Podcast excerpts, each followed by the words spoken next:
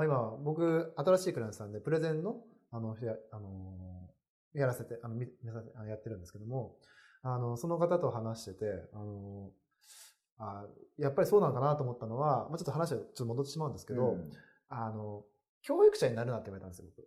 うん。あの教育者あの要は education する人になったらあの決めたあの、まあ、そもそもダメだよって話なんで、うんうんうん、でもセミナーするってことは education じゃないかとあのそういうのをしなきゃダメなんじゃないのって聞いたら、うん、そうじゃないと、うん、あの あのエンターテイナーになれって言われたんですよ。ああなるほどね。まあ、それとは造語でプレゼンテイナーっていうふうに言ってるんですけど、あのエンターテイナーじゃないと人は動かせないって話になったんですよ。うんうんうん education って、まあ確かにわかるよ。インプットされるよ。インプットされるんだけれども、結局人を動かすのは心だから、そこを心を動かすのは education じゃない。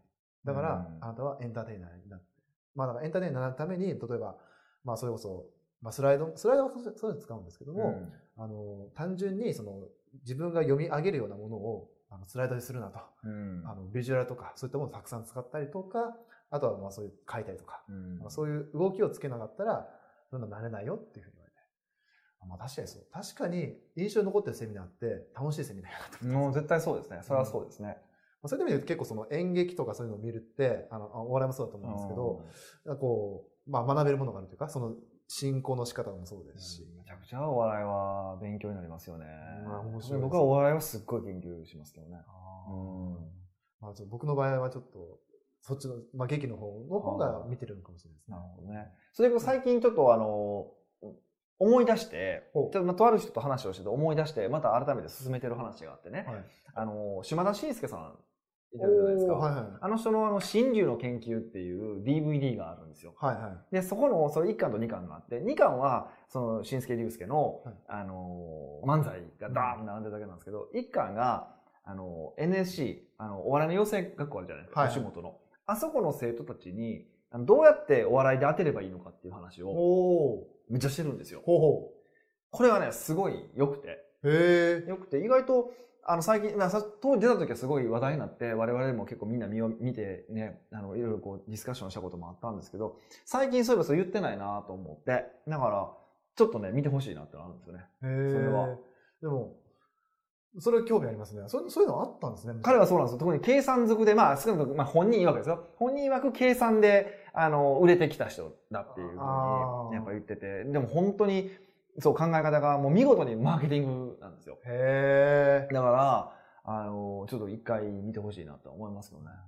僕あの、まあちょっとうる覚えなんですけど、うん、そのまあちょうどしんすけさんが、まあいろんな番組で司会されてる時に、たまたま、あの、まあ、今、今でこそ、あの、うん、あの、わかるんですけど、その、なんかポジショニングってあるじゃないですか、ビジネスの。うん、で、多分、しんすけ、しんすけさんの当時って、あの、まあ、さんまさんとか、うん、まあ、そういった方がたくさんいらっしゃってて、あの、確かにしんすけさんが、俺お笑いじゃ絶対にさんまに勝てないみたいなことを言ってたんですよね。はいはいうん、で、じゃあ俺どこで行けばいいのかみたいなところになった時に、なんか、その当時の、まあ、ちょっと、まあ、悪的な、うん、あの、ブラック的なポジションで攻めれたっていうふうに言って、今ってこそ、あ、確かにそれってマーケティングやなっていうのを思いますよね。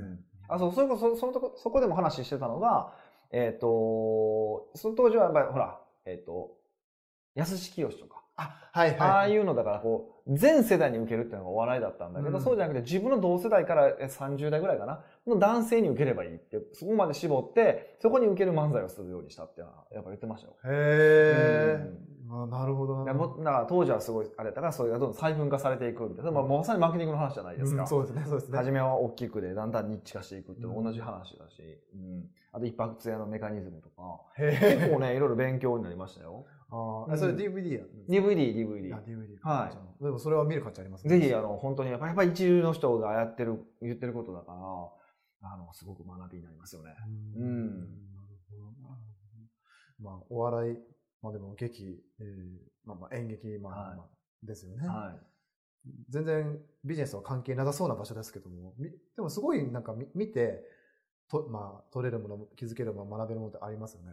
むしろね、うん、もうビジネス書とか読んでる場合じゃないっすよ。みんな。あビジネス書やめた方がいい。まあ、僕らも出してる方なので、あんま言えないんですけど、はい、あの、ビジネス書を極小化していくと、ビジネスがやっぱうまくいくっていう感覚がすごいあって、最近。極小化？いかに減らしていくのか、ビジネス書を読むのを。あでそうじゃない勉強をどんどんしていくっていうことは、僕すごい今推奨してるんですよ。うん、で、それをやるとやっぱ業績が上がるなっていう。うん。でも、それってちなみになんでそう思ったんですか？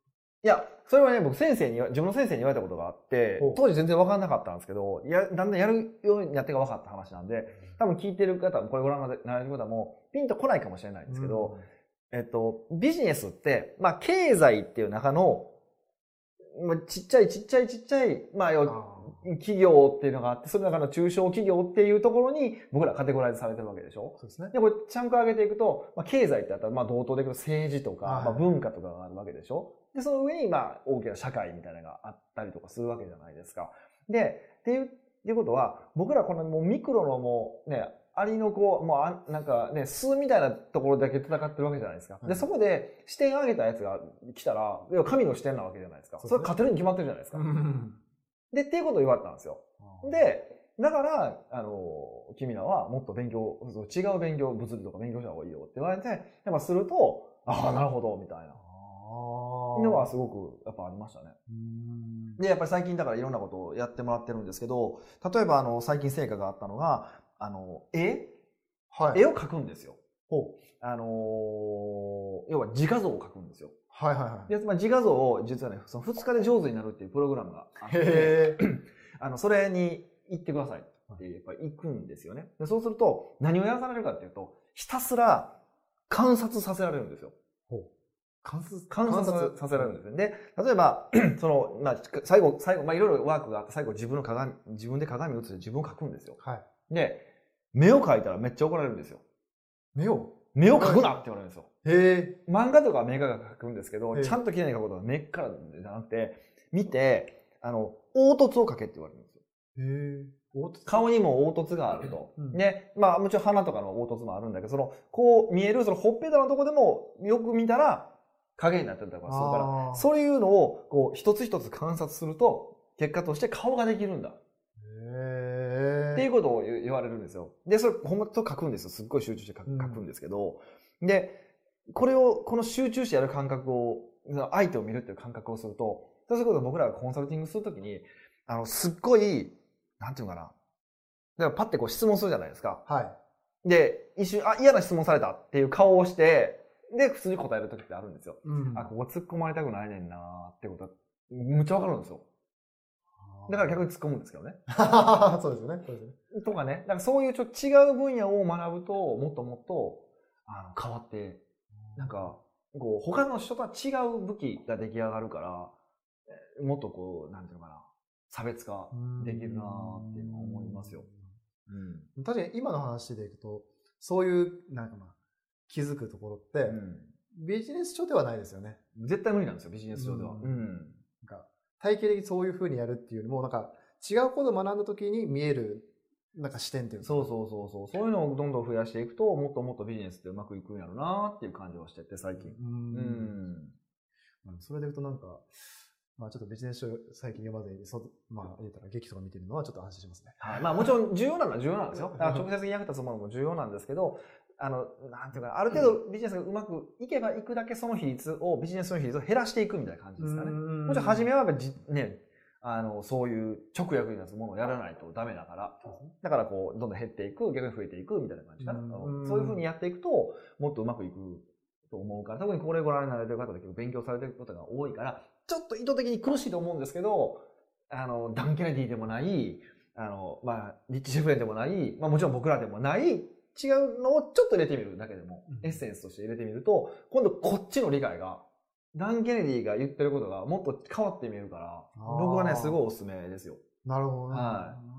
あえて違うジャンルを。ジャンルを。だからもう、そう、なんか、どうしてもビジネスの勉強しようがすごい勉強してる感があるじゃないですか。俺やってるでって感覚はあるんですけど、ある程度までいくと、やっぱ学べることって減ってくるじゃないですか。人にね。その場合。だから、そこでちょっと違うものを入れると、ぐっと学びの力が上がると思うんで。うん、はい、そうですね。まあなんか、今まで読もうかなと思ったものを読んでみるってもいいかもしれない、ね、あ、全然それでもいいと思います。はい。そうですね。はい。はい。でも、まさに、まあビジネスを成長させていくんであれば、あえて違うジャンルをいくと。ぜひ。どうせ我々がビジネスダメになっていくのは絶対違うジャンルから攻められるわけですから。そういうことを考えたら違うジャンル勉強しておかないと危険ですよね。そうですね。はい。はい。すごいいい感じになったような気がしますね。はい。ぜひ違うジャンルを見るという感じで、うん、あの皆さんしていただきたいなと。ぜひぜひ。思います。はい。じゃあ、それではこの辺で、あの、ポッドキャスト終わりにしたいと思います。はい、北川さん、ありがとうございました。ありがとうございました。